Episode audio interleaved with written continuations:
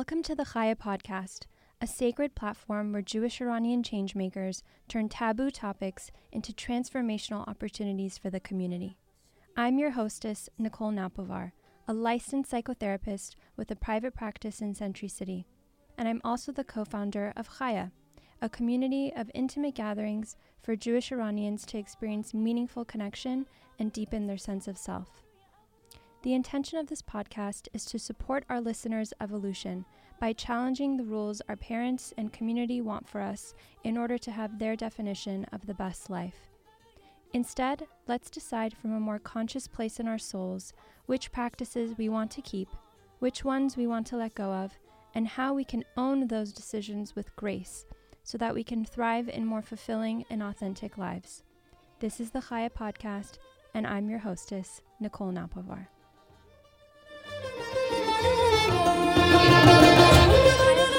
I'm so excited to have Arjang Zendedehl with us today. Arjang received a bachelor's degree in communications from UCLA and earned a master's in business admin and became a certified mediator at Pepperdine University. He is also a certified master results coach and master practitioner of neuro-linguistic programming. Arjang has shared his discoveries with hundreds of thousands of people worldwide as executive producer and popular radio talk show host of two shows on KRSI and KIRN 670 AM, as many of you know, I'm sure. In addition to interviewing leading world experts and best-selling authors such as Dr. Deepak Chopra, Dr. John Gray, Dr. Brian Weiss, Marianne Williamson, Carolyn Myss, Dan Millman, and many others. In 2002, Arjang founded Dreamality Education and Coaching to teach people how to achieve their potential and live their dreams. As president and head trainer of Dreamality, Arjang has created an innovative and proven step-by-step system for creating results in all aspects of life. To do so, he has combined profound wisdom integrated from 14 disciplines and invented some of the most cutting-edge techniques in the world called Precision Transformation Technology, including the revolutionary emotional transformation techniques. Through life-changing seminars and high-end personal coaching, Dreamality has already supported thousands of people to take quantum leaps forward in performance and quality of life.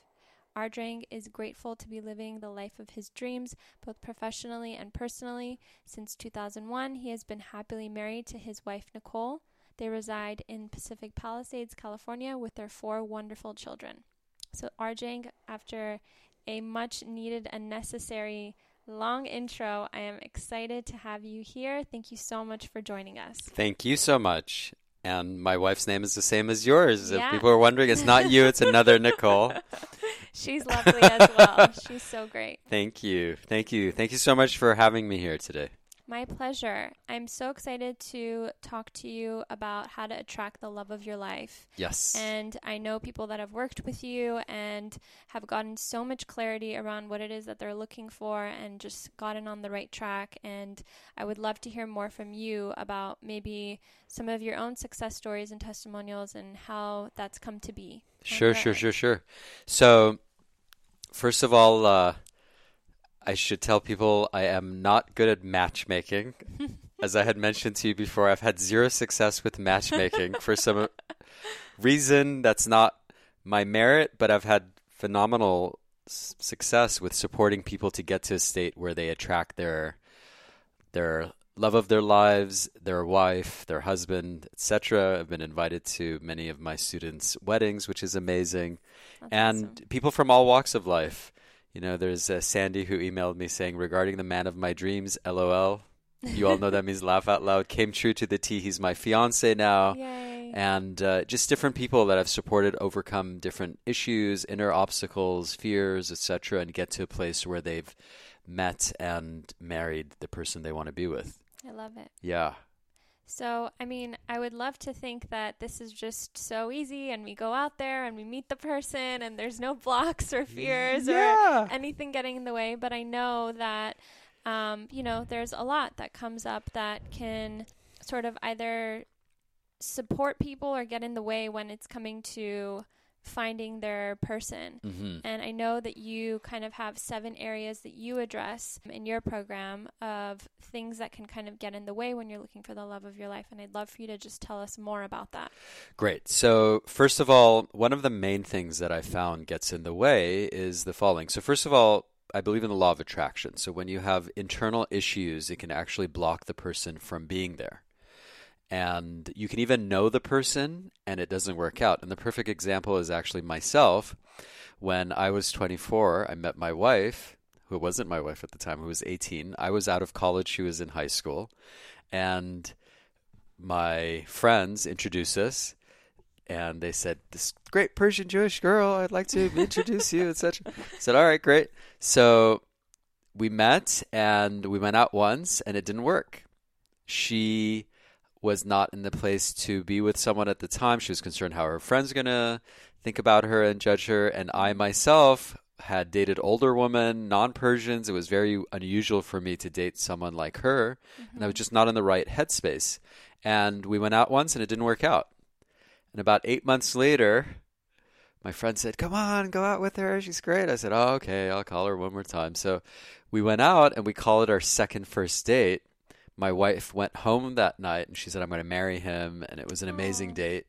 And about a year later, I asked her to marry me. So the point that I'm making is even if you know the person, you've gone out with the person, if you're not in the right headspace and internal space and subconscious space, it can still get in the way, mm-hmm. right? Mm-hmm. And I know other people too who've dated, it didn't work out. Years later, they dated and they got married. So one of the areas that can get in people's way is fears, mm-hmm. various kinds of fears that they might have, right? So what kind of fears? Fears that people have, for example, of getting married. And depending on the individual, it can be different kinds of fears. Fear of how am I going to handle a wife or a husband or children? Fear of divorce. Fear of, and it comes up more for men than women in my experience, fear of losing their freedom. Mm-hmm. It could be other kinds of fears. So on one hand, the person's saying, I want to be married or to be with someone. But subconsciously, they're saying, no, I don't want it. This is scary. It's gonna cause me pain. Mm-hmm. So on one hand, they're asking for it. And on the other hand, they're pushing it away. And that can block the person from coming to them or meeting them or for the relationship to work out. Right? And they just happen to always meet the wrong person. It just doesn't work out. Things just happen to not work out when it really is at a deeper level. They don't want it to work out on some level, and on some level they do. It's called a mixed association. They have mixed issues going on. Mm-hmm. So that could be one of the main things. It's one of the main areas that I focus on is supporting people to clear their fears. And I have created a technique called Fear Into Power, which I believe to be the most effective technique in the world for literally getting rid of fear at a conscious and subconscious level so people can be in their power and find effective ways to protect themselves without needing to be afraid. Beautiful. So that's, for example, one of the areas that I support people with. Beautiful. I love it. So another area that can get in people's ways is dependency. So they go into the relationship dependent or desperate to be in a relationship, to be married. Right? And Nicole, you know this. I assume you've dated, yes? Mm-hmm. Is it okay to share this publicly? Yeah, of course. Okay. So how do you like it when a guy is desperate and needy? Is that a turn on or a turn off? Cringy. Right? And I didn't know this. I wish I knew this when I was younger. I had no idea. But so people go into a relationship needy and desperate to be in a relationship, to get married. And that itself is a turn off. And the person wants to push them away. Right? The example I use is if I'm coming and grabbing your arm, especially now in the age of Corona, right? If I come to grab your arm and pull you towards me, maybe in a harsh way, what's your natural reaction, Nicole? To pull back, right? Which is exactly what's happening when I have dependency on someone, when I'm coming from neediness and desperation to have them be with me, they pull back. Mm-hmm. Right? Mm-hmm. So that can itself cause problems. Mm-hmm. And also it can have emotional issues, etc. So it's a whole process of teaching them how to find fulfillment while being single. And that's the secret. One of the secrets is learning to be happy while you're single, because happiness and enjoying yourself and being fulfilled is actually attractive. People want to be with you. So as much as I'm desperate and frustrated that I'm not with someone, it's a turn off. As much as I'm happy and fulfilled being by myself, it's a turn on. That's why people sometimes go in relationships and suddenly other people come in their lives and want to be with them, and they're already in a relationship. They say, what happened when I'm single and needy? There's no one. And then I'm in a relationship. There's second, third, fourth person. Why? Because you're in that emotional state of being, happy, fulfilled, which is attractive. Yeah, that's so interesting. So the key is to create that state while you're single, which is to be independent, and then there's a process of interdependence, which is a 2-hour explanation approximately or longer, how to do that, how to create that. But basically, it's getting into a state of independence where you're fulfilled on your own, and then you can go to the third stage of interdependence where you interact with the person, but from a place of power, from a place of inner happiness. And again, it's a longer process to explain how to do that. So great. Yeah. And I'm kind of going along and reading this with you.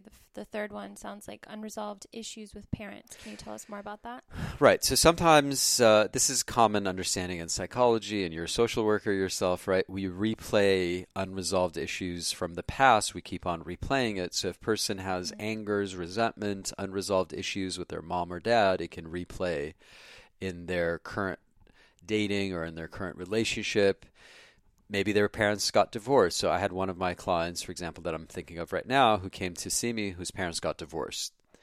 And so it was getting in her way of finding someone. And we cleared that. We did some other processes, and she met the guy, and she wrote, I wrote a list of the kind of man I want. And then years later, I got married and reread the list with him, and I was shocked, and he read it. He was shocked also. It was exactly him. So the point being, it's not just about writing a list, but unresolved issues that you have with the parents can replay. So it's about clearing those angers, resentments, fears, etc., that might be in our subconscious that can get in the way. So you got to remember, as far as attracting someone, what we attract is not just based on our conscious thoughts and behavior. And a lot of people are just focused on their behavior. What do I do to find someone? And what you got to remember is that it's not just our behavior, it's our mental, emotional state, our state of being that also plays a large part. And part of that is conscious, part of it is subconscious. We're holding unresolved issues, traumas, etc., from the past that can get in the way both consciously and subconsciously. Beautifully said. Yeah.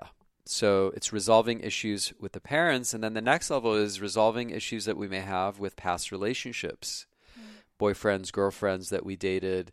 Again, angers that we're holding on to, resentments, relationships that we didn't fully release.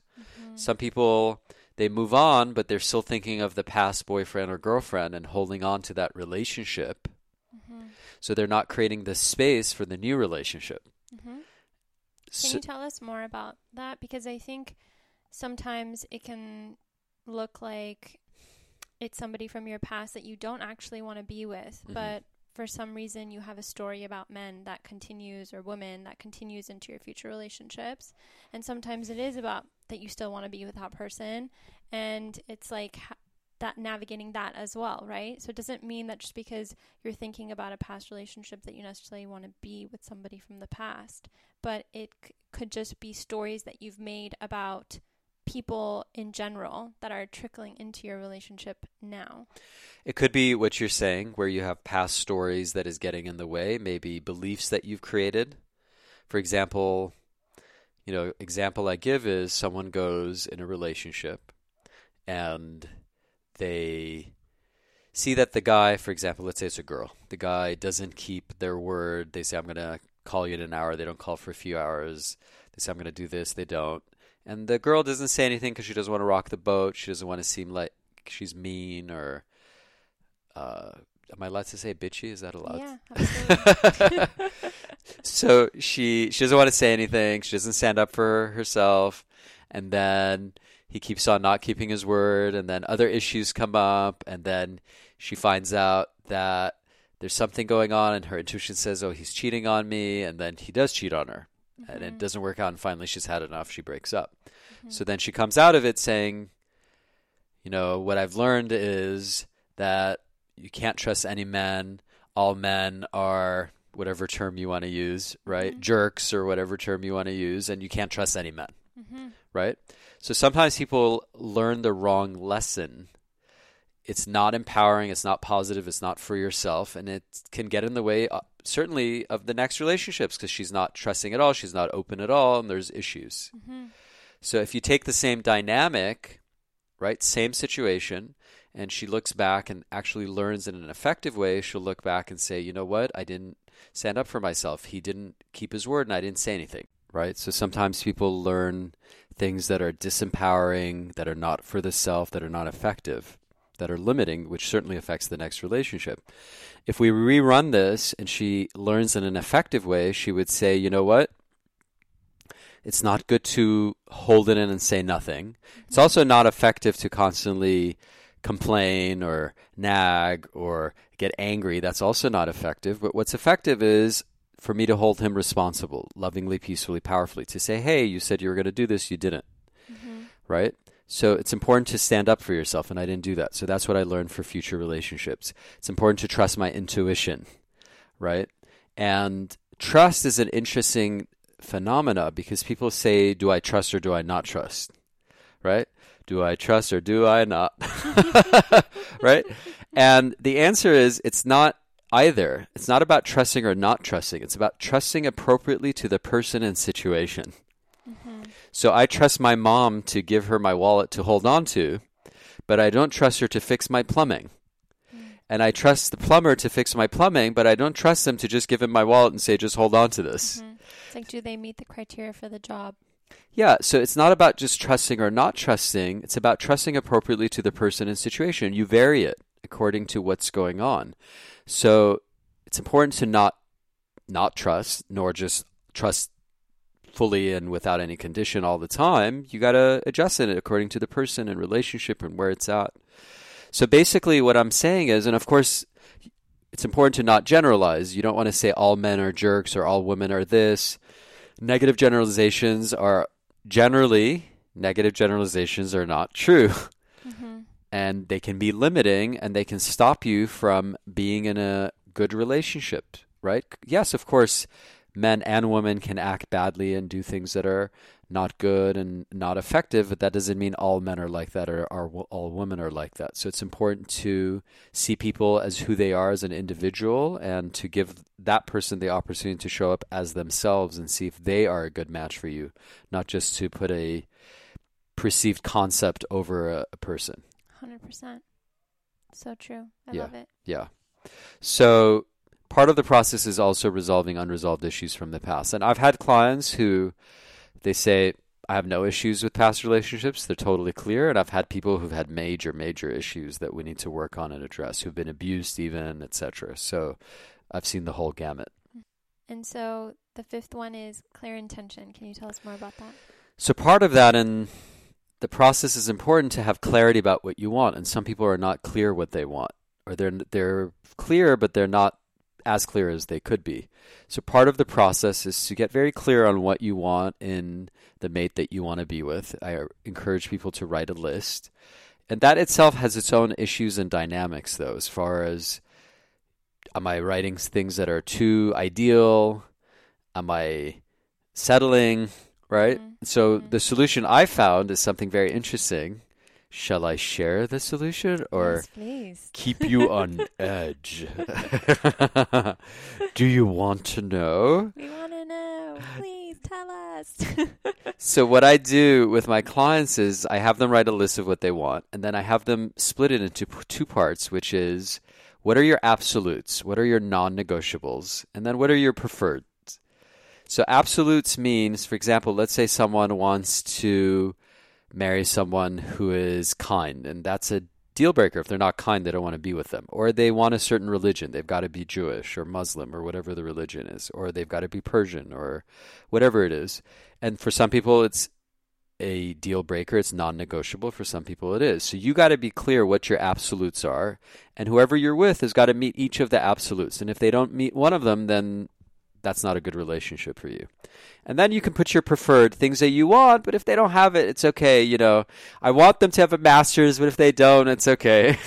Right? And I do coach quite a few people who want the person to have certain levels of education, and I have to really drill and say, well, what if they have everything else, but they just have a bachelor's degree, or they just have a high school degree, but they're very successful, etc. Mm-hmm. So it's about knowing what your absolutes are, your non-negotiables, and also what your preferreds are.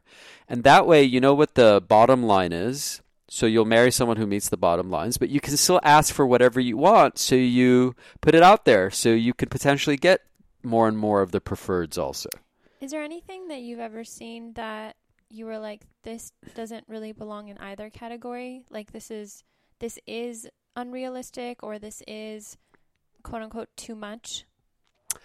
Yes. Do I recall what those are? Because I'm sure that's your next question. Yeah. Sometimes people put things that are not necessarily needs to be there. I mean, usually I just say put it on the preferred. But sometimes they say, you know, they need to have a certain eye color maybe. And I'm like, really? Do they really need to have that eye color? Yeah, they do. Okay, so put it in their preferred. And so another one of the potential maybe blocks is creating, or like areas to work on, is creating inner and outer space for the person. Correct. So inner space means if we have unresolved issues, fears, etc., that can get in the way, or you didn't let go of a past relationship. So internally in your subconscious, the space where you would have for finding your mate, right, is taken by someone else. So it doesn't allow a new person to come in. Mm-hmm. There's a Kabbalistic concept that in order to have something, you need to have a vessel to hold it, mm-hmm. right? So if I want to drink tea, I need a cup to drink the tea. If I want to have a baby, the mother's womb becomes the vessel to hold the baby. If I want to park my car, the parking space becomes the vessel to hold my car. Mm-hmm. Or the car itself is the vessel to hold me. So you need to have a space, a vessel to hold it. And the vessel, it's a bigger explanation of what that is. It's desire, but it's space. Mm-hmm. So internally, if I have unresolved issues, fears, etc., that takes up the space. So instead of having an empty cup so I can pour tea, let's say there's some mushrooms in there and there's some dirt in there, right? There's no space to put the tea. So you got to clear it out, make an empty space, so then you can put the tea. Mm-hmm. So that's the inner space. The outer space is sometimes people are so busy, for example, they don't have the time to be in a committed, long-term, serious relationship. Mm-hmm. They have their career, maybe they have other family members, other things going on, so they just don't have the time that they've created. And it's not that they don't have time. We all have 24 hours in a day. It's not a priority enough for them. So it's about creating the time, the space in your life for having the person come to you also. So that's what I mean by inner space and outer space, creating the space for that individual to come into your life. Beautiful. I think what I'm curious to know from you is, in the Jewish Iranian community, what are some mistakes that you see individuals making when it comes to attracting their mate for life? So we spoke about some of those mistakes. One of them, and women ask me this a lot, they say, should I ask a guy out? Should I pursue a guy?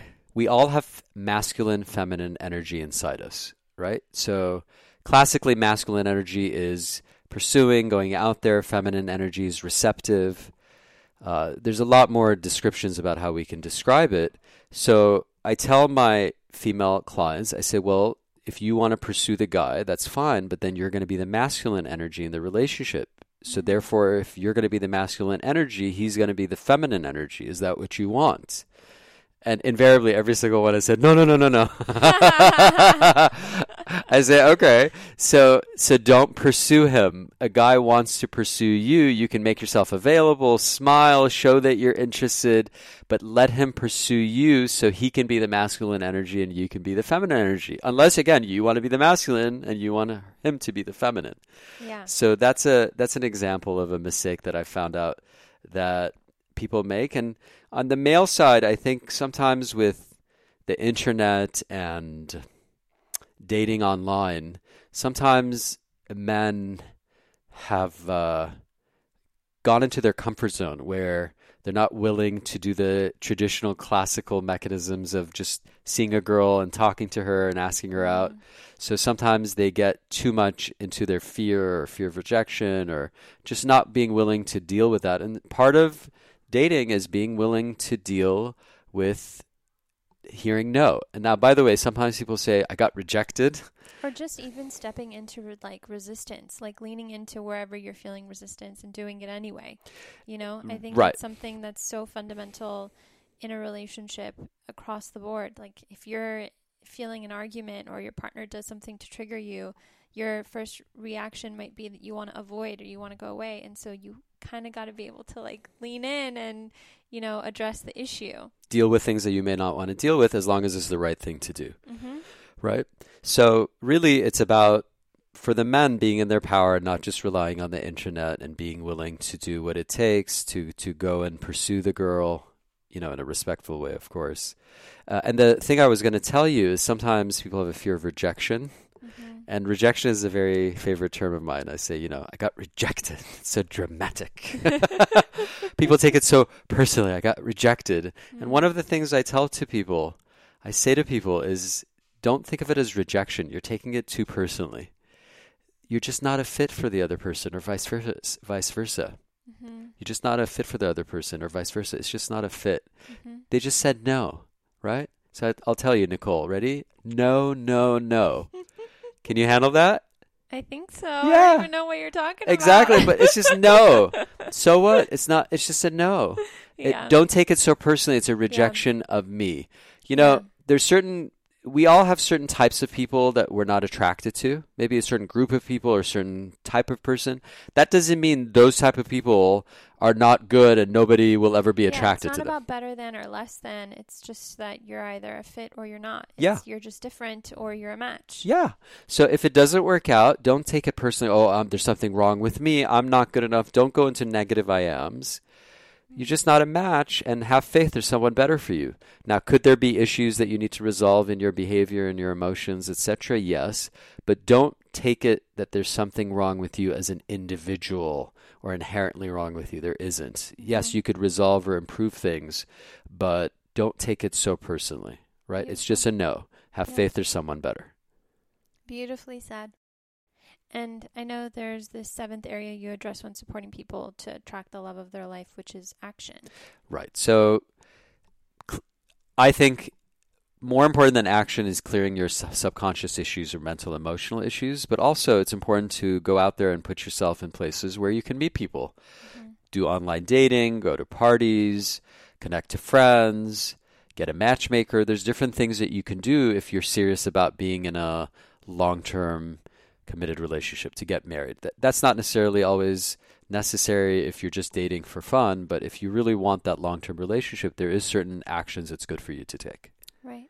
That makes sense. So what are some exercises or tips you have for people who want clarity on who to attract as their life mate? So as I mentioned, it's good for you to write a list down of what you want. And then go through, write down what the absolutes are, what the preferred are. There's more to it. There's steps after that. There's another major step that I do. But that's really one of the things that I talk about is really looking down on what you want and really also being serious. You really got to want it. And you got to make sure all of you wants it, not 80% or 90%. Really, you 100%, all of you wants it with all of your being, but at the same time, not desperate or needy for it. So it's a fine balance. Mm-hmm. I want it, but I'm not desperate or needy to be married. Mm-hmm. And that's a difficult balance for people to have. Mm-hmm. And if it's challenging for people to do it on their own, then seek out support to deal with your issues. Don't just wait and think it's going to go away on its own. It's important to get support if you require it. Beautifully said. Yeah. What advice do you have for someone who feels like they're never going to find their person? Aha. If they're feeling maybe hopeless or lonely or, I mean, I hear this in my practice as well. Like I have clients who come in some days and they're just like, I feel like God forgot about me. Right. So God never forgets about anyone. Never, never give up, as Winston Churchill said. Never, never give up, give in. Unless there's certain exceptions, moral reasons, ethical reasons, you don't do something. but there's no reason for you to give up. And again, I think people give up because they have unresolved issues, things that we mentioned that they're not addressing. So they're blocking meeting that person. So they think it's them. They think there's something wrong with them, or God is forgotten about them or punishing them, when really it's not that. They're doing the best that they know. This is a very important concept. They're doing the best that they know. But just doing the best that you know doesn't mean you're going to get the results, because we all have blind spots. There's things that people don't know that they don't know.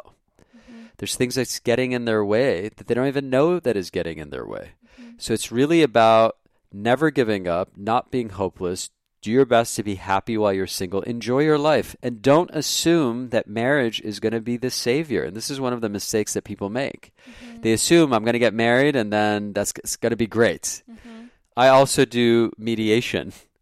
I've coached couples during different parts of their relationship to not get divorced. I've coached couples who have already decided they want to get divorced. There's no going back. And I've mediated them. I mediated for them to resolve their issues. And marriage is not a savior. Marriage can be hell or heaven or in between, depending on what you do. Mm-hmm. So don't assume you're going to get married and that's it. Marriage is the beginning of the process. It's not the end. So really enjoy being single. There's a beauty to being single, and there's pros and cons, and there's pros and cons to being married. So absolutely. Enjoy the stage that you're in. Enjoy the availabilities that you have and the fun of being single. And you can, of course, have fun while you're married a lot, and enjoy while you're married also. So the key is... it's just a different kind of fun. It's a different kind of fun. It's a different kind of fun. So what I'm sharing with you is don't wait to be happy and fulfilled. Enjoy yourself now, be happy. And then at the same time, don't give up and keep on going out there and deal with your issues. Deal with your issues.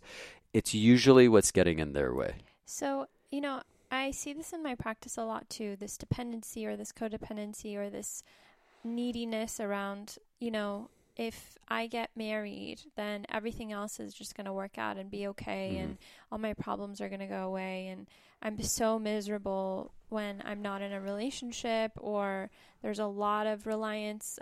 Or I see couples come in and there's so much reliance on the other person to make them happy. Yes. And it creates so many problems. It does. And so my question for you is, you know, you talked about dependency as one of the things that can kind of be an area that can create problems for you if you're thinking about, you know, attracting your mate. And so for someone who is lonely, because this question comes up in my practice too, and I have my own answers for it, but I'm curious to know from you, for someone who's coming to you and they're like, I feel so lonely and I don't know what to do. I feel like this is so hard for me to be single. Like, what's step one in like getting them to start to embrace where they're at and find happiness in where they're at? Okay. So first of all, being alone or lonely is an illusion. It's impossible to be alone. And people hearing this might be like, what are you talking about? Yeah, totally. Right? And there's 6 reasons you're not alone. Number 1, God is always with you if you have a spiritual belief. And where is God? Everywhere. So you're not alone. You can be physically by yourself. You can be single, but you're not alone. And, you know, people can be in a crowd and still feel alone. People can be with friends and still feel alone. Mm-hmm. But what you got to remember is God is with you. You've got yourself, right? If you believe in spirit guides, guardian angels, they're with you. Yeah. And I ask this of people, and I'll ask this of you, Nicole, and you who are listening, ask yourself this question. Has there been a moment in your life where you've had no family and friends somewhere in the world? In other words, isn't it true you've always had family and friends somewhere in the world every moment of your life? Yeah, of course. Right? I've never had anyone say, no, I've never had any family and friends somewhere in the world. We all have someone somewhere, right? So if you have, you likely always will. So you're not alone. And I know people say, well, that's different from a romantic relationship. Fine, you're single, but you're not alone. And in addition, you can create family and friends, right? You put me somewhere new in the world and I'll go create relationships. I'll go create connections. You can create them. Mm-hmm. So it's very important to understand you're not alone. And there's a concept in quantum physics. You take 2 particles and you put them into different parts of the universe, And if you change the polarity or state of one, the other one immediately responds, even if they're millions of light years apart. Wow. Which means they're connecting infinitely faster than the speed of light, which Einstein said is the fastest thing in the universe. So how can that be? Because at a deeper level of reality, they're actually one and interconnected. So the suggestion is that everything is one and interconnected. We're all one and interconnected. And I can show you right now, Nicole, and you wonderful, beautiful person who are listening, think about someone who you love in the world who's not in the room with you right now. Okay. Nicole, are you doing that? Yeah. Do you feel connected to them? Yeah. Are they in the room with you? No. Exactly. You don't have to be in the same space to be connected. Mm-hmm. We're all one and interconnected. And by the way, this goes beyond the death of the body. Mm-hmm. So we're connected beyond death. Mm-hmm. So what I'm sharing with you is that we're all one and interconnected, which means we're also not alone. So being alone is a misconception. It's an illusion. It's a lie that we've bought into.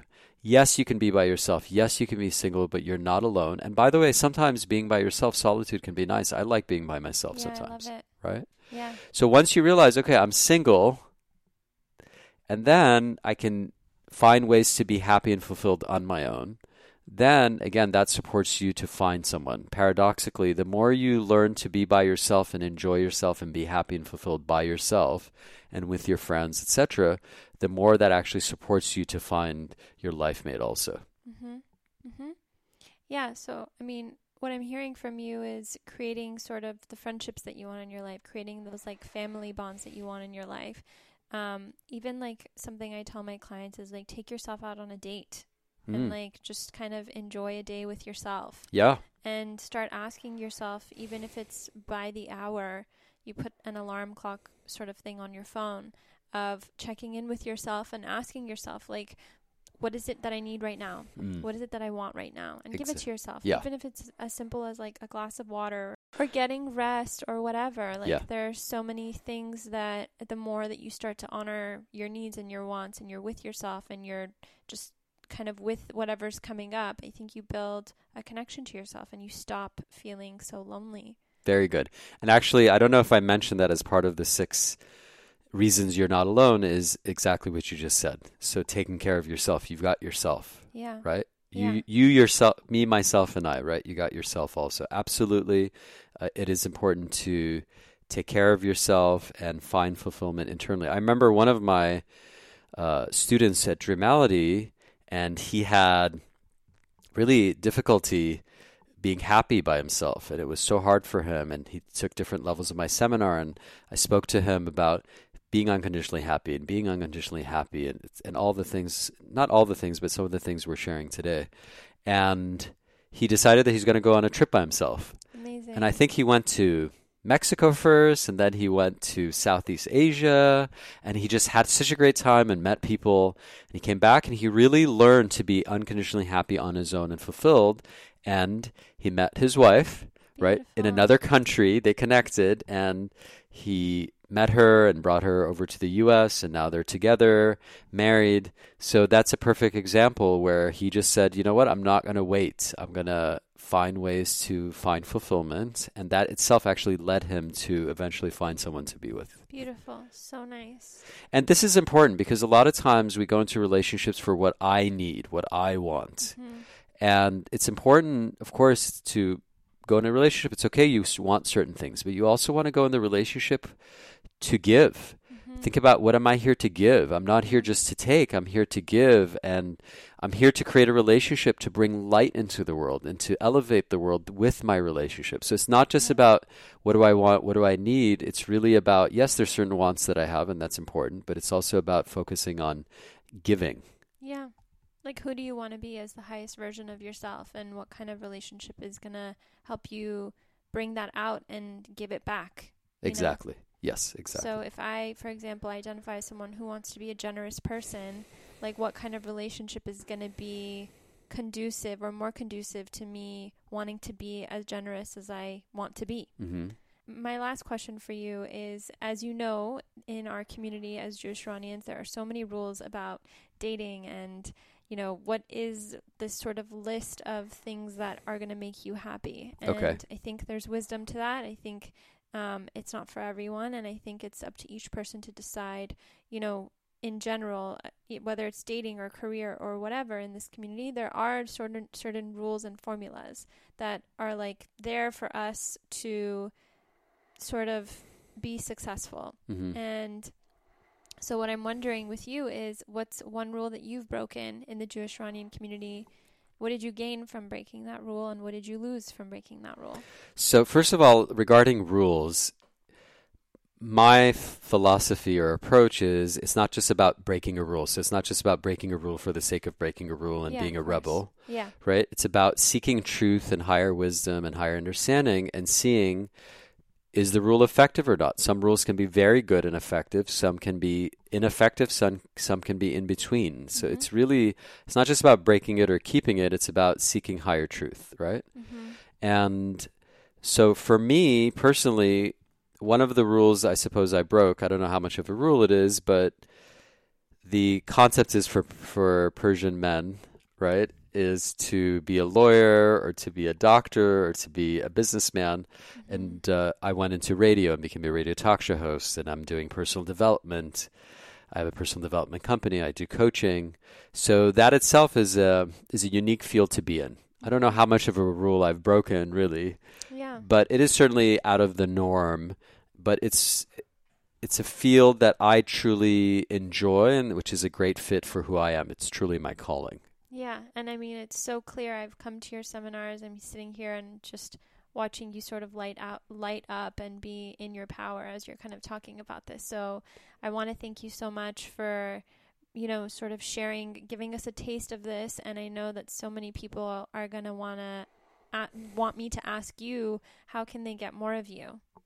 Okay, so if people want to get more of me or what I have to share, because it's not really about me, but what I have to share, you can go to our website, Dreamality.com. So that's the name of our organization, Dreamality Education and Coaching. It's spelled D-R-E-A-M, like dream, ality, A-L-I-T-Y. So instead of reality, Dreamality, how to turn your potential and dreams into reality, Dreamality.com. You can also call us at 310-573-1325. We do have Dreamality introductory seminars every once in a while.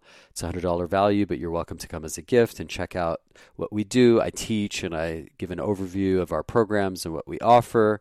We also do phone consultations where people can call in with what they want, and it's a mini phone introduction in a way. Mm-hmm. So people can also connect to us that way. We have really powerful seminars. People have shared that Dreamality is the most effective seminar that they have ever experienced. So we'd love to share what we have with you and support you on your life's journey to achieve your potential and live your dreams. Beautiful. Thank you so much for joining us. Thank you, Arjang. Thank you so much.